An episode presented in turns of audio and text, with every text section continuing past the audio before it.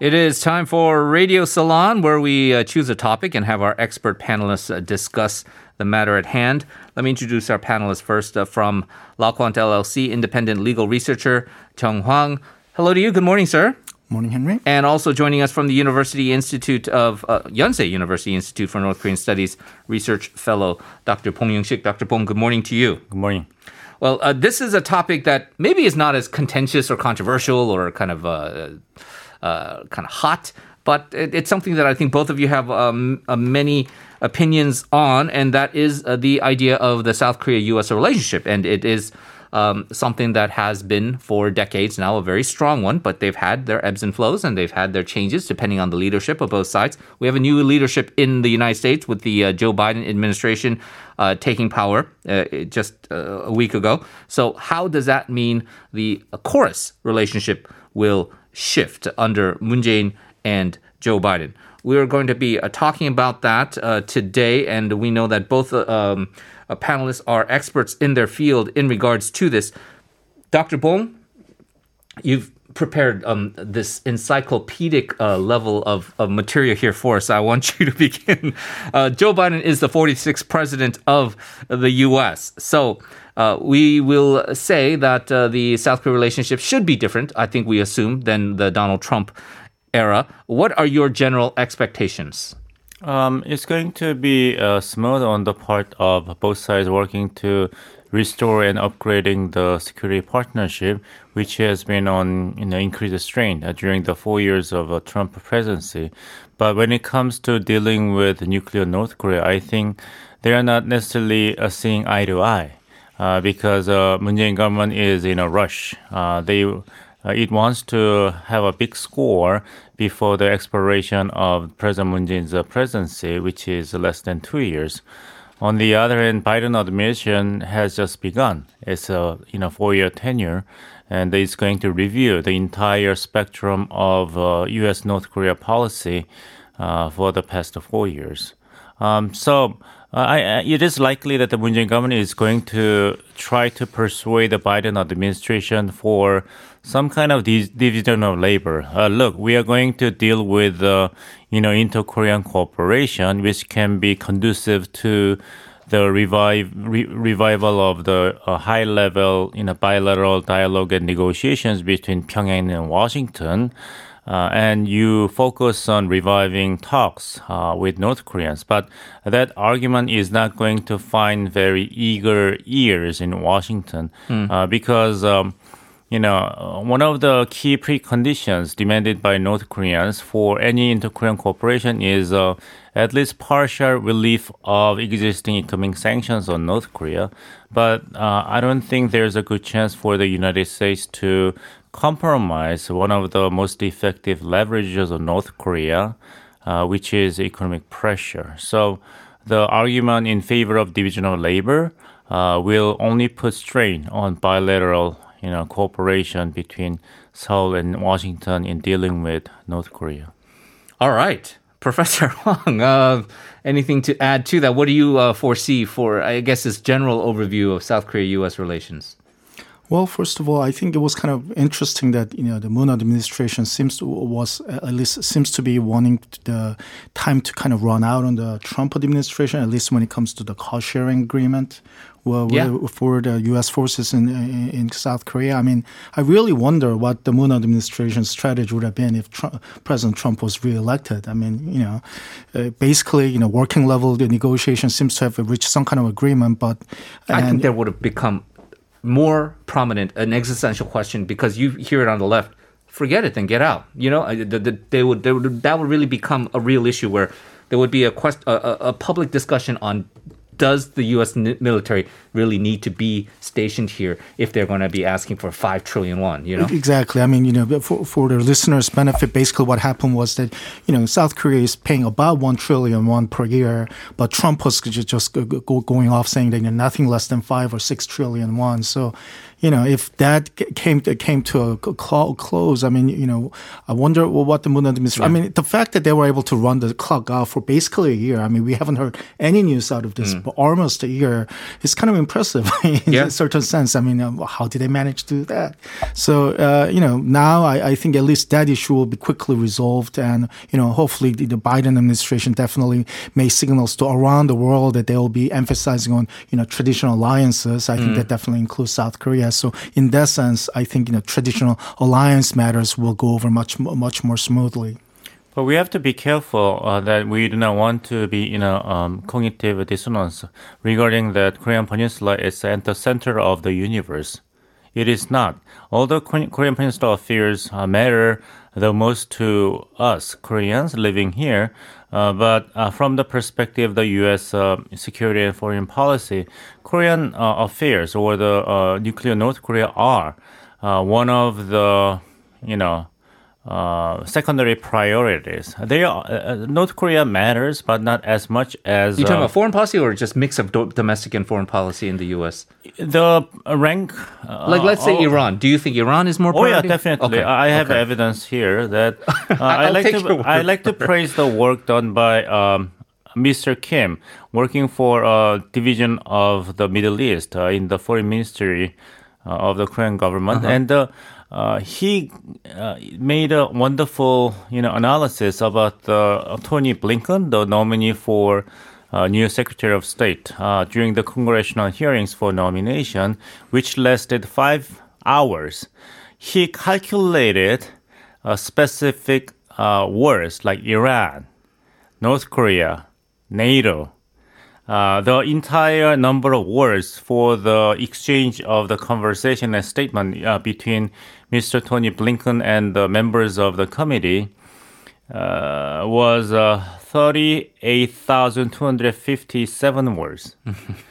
and the Middle East occupies 31.4% of the entire conversation for five hours with uh, about uh, 12,000 words, and China, including Taiwan and Hong Kong, accounts for 14.8% yeah. Uh, with uh, over 5,000 words.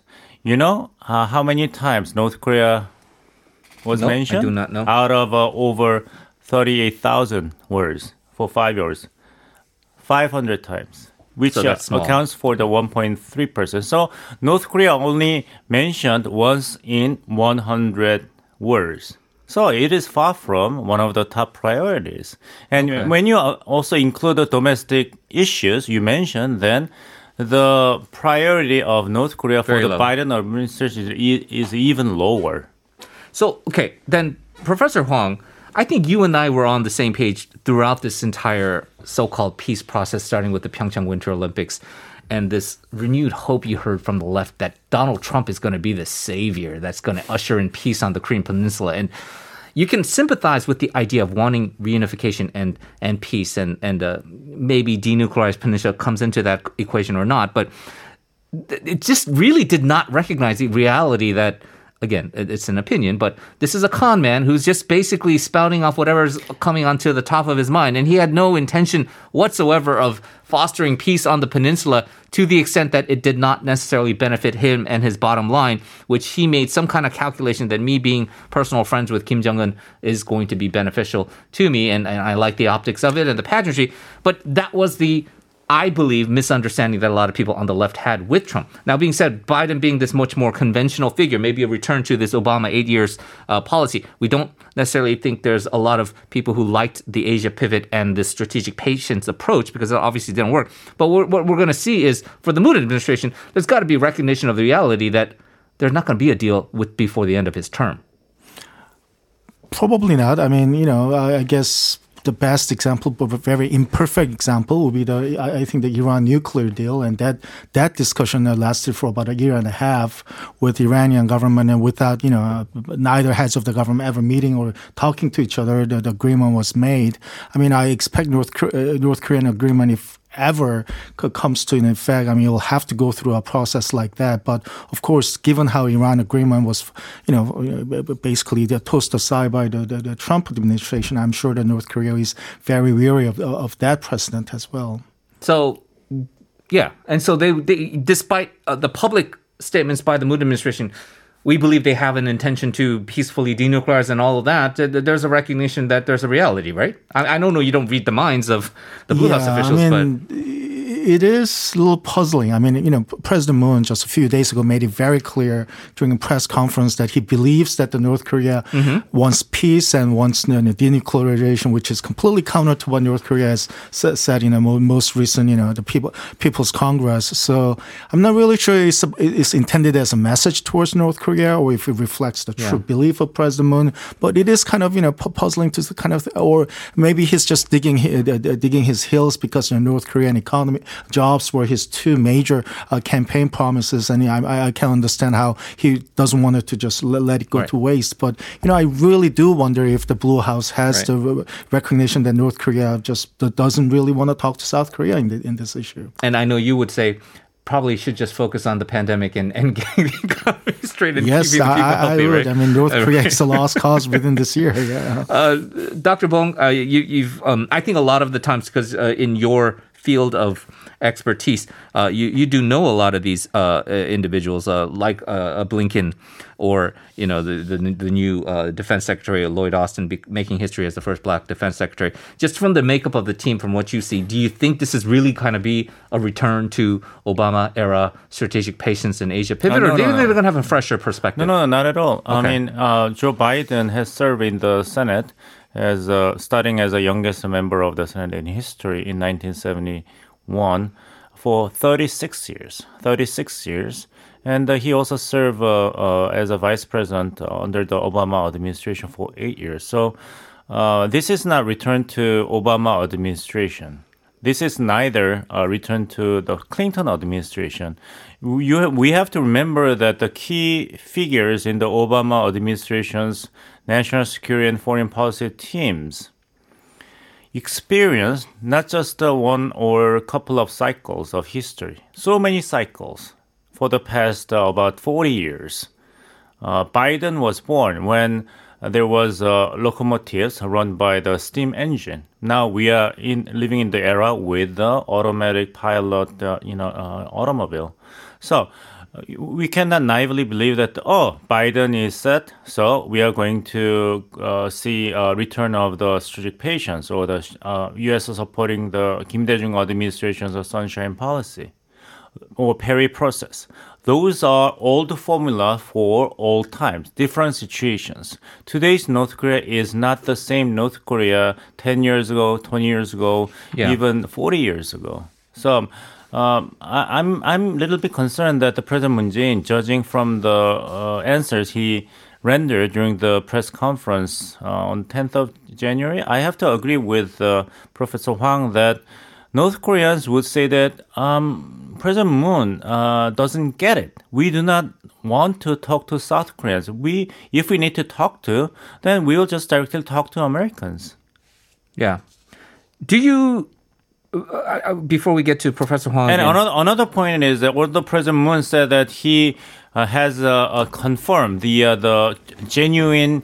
Uh, uh, you know, uh, commitment by uh, Chairman Kim Jong Un to denuclearization and the peace on the Korean Peninsula, uh, then what is his evidence? Okay. Uh, I'm, I was disappointed by the reporter at the press conference not uh, giving the president the following, you know, question. Then, on what ground, uh, President, Mr. President, uh, did you uh, say that uh, you are confident and that the pres- uh, Chairman Kim Jong Un was committed you- to peace and do you denuclearization? do you think replacing Kang Kyung-hwa and getting him uh, replacing it with a, a fig, very more U.S. centric figure like Chung Eui-yong sends a message? why, why Mr. Chung Eui-yong is regarded as a U.S. That's expert? always been the way that uh, experts like yourself have turned No, him I in the didn't media. say okay, that. not you, maybe personally, maybe but uh, that's been the perception that has always been a descriptor of him, right? And uh, I don't know. I don't know whether replacing uh, Madam Kang Kyung-hwa uh, with the, uh, Mr. Chung Eui-yong as a top of the foreign ministry would be more persuasive to the U.S. because it was uh, Mr. Chung Eui-yong who delivered the message that uh, South Korean government had uh, uh, confirmed that uh, North Korean leadership was genuinely committed to denuclearization. And there was a beginning of the Trump administration uh, deciding to have the summit meeting with uh, North Korean leadership. But uh, at least uh, uh, the majority opinion in the Biden administration was that that was not true.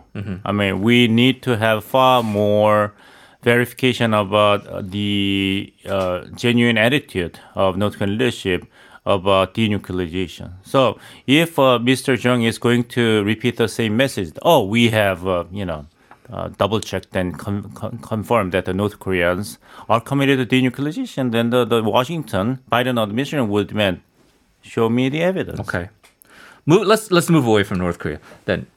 Just in the remaining time we have, overall, the approach that Biden will take to North uh, to South Korea does appear to be more about that traditional view of alliances, right? And and the, the, it might be reflected in a bit more of a flexible approach with the defense cost sharing agreement. But what about some of the other things that generally go into play with a uh, KORUS relationship, including trade and these uh, slapping of tariffs, including how Korea's had to navigate the steel issue. Remember back at the time where we were the, one of the very few that got exemptions from that, and all of these other things, including the renegotiation of the uh, KORUS FTA.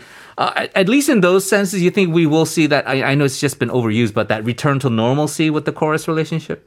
Yeah, I mean, uh, I mean, one of the problems with the Trump administration was that it was, you know, basically headlined by whatever you know President Trump happens to tweet at that moment, and you know his not so competent uh, underlings trying to you know trying to kind of make up things as you go along. I mean, you know, Trump was a lot more about you know show than actual substance, and I, I suspect that while show will be still important, the substance will take much more precedence under under uh, uh, the Biden administration, and and the whole fact that you know Biden now wants to you know kind of do away this whole America first you know, slogan and you know go back to you know emphasizing traditional alliances, not just with, South Korea yeah, but just sure. around the world in general. I think that just, just sets a very different tone for relationships, not just with South Korea but all around the world, basically. I remember in the many years that we've been doing uh, segments together, Dr. Bong, one of the things that struck out to me at the time of the Park Geun-hye administration was one of the, the, the few times that you were quite critical was when Park Geun-hye appeared at that parade with Xi Jinping for that military Mm-hmm. Uh, Yes. service, uh, uh, that the, the display of weapons. I guess I'm just an angry man. I'm critical of uh, all the presidents, uh, left Uh, and right. So I. I want to ask you then, uh, with the approach to Biden with Asia and China always looming large, and as you say, it's very different from uh, the Clinton era, where China is much more emergent as a as a world power.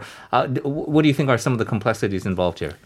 Well, uh, it depends on how we do, Koreans do, between two great powers. Uh, former foreign minister, uh, Mr. Yoon Byung-se, uh, who served the longest term under the Park Geun-hye administration, uh, rejected the uh, notion that, oh, South Korea is like a shrimp sandwiched between two whales. And he said that in his, you know, ha- self pra- praise of the Park Geun-hye administration's uh, achievements in diplomacy, saying that no, South Korea is welcomed and quoted by both great powers. So we have to consider this situation as blessing, right? This this is not a difficult situation. We have to appreciate that we are blessed uh, to be between. Uh, the two great powers. So I don't know whether you like to buy his argument Yeah. or not, but at least there's a room that we can make a great difference between China and the U.S. Uh, So that is a kind of an acknowledgement of the balancer role that President Oh Moo-hyun back then had. Right, right. But uh, yeah, wasn't it interesting that the, the similar opinion uh, came from foreign minister on the very conservative uh, government? Yeah, and I, I, uh, you know the critics will say maybe this is just sort of that kind of self-help motivational speaker. Oh, it's the glass is half full rather than half empty. But when you have real problems like the THAAD missile deployment Or, decisions, or with then you the know small that um, mistakes, we might be really yeah. doomed between uh, in the, in the uh, steep competition between China and the United States. Yeah, well, it was as we can expect to be. Uh, uh, next couple of years not easy to predict, and a lot of these external events, like a big global changing pandemic, uh, will certainly play a factor into how things are going to be developing over uh, the near future. I want to thank both of our panelists for joining us, uh, Professor Hwang, Dr. Bong. Always appreciate it. We're going to have to say goodbye. Our producers are Kang Jin-soo and Kim Jae-sun. Our writers are An Yu-jung, Sung Eun-ji, and Song Yi-won. Coming up next is Life Abroad, hosted by Na. Please stay tuned for that. We'll be back tomorrow for another edition of This Morning. Until then, enjoy the rest of your day. This has been Henry Shin. Goodbye.